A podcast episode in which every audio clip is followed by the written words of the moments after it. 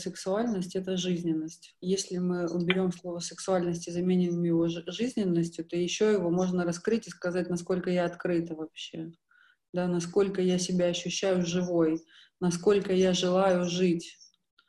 Потому что я сейчас неполноценная, я хочу, чтобы кто-то пришел, и я начала жить, или я желаю жить настолько, что мне самой настолько хорошо, как я говорю, что в отношениях отношения э, могут состояться только тогда, реально состояться, когда люди в них счастливы только тогда, когда мне самой хорошо, а с тобой мне чуть лучше.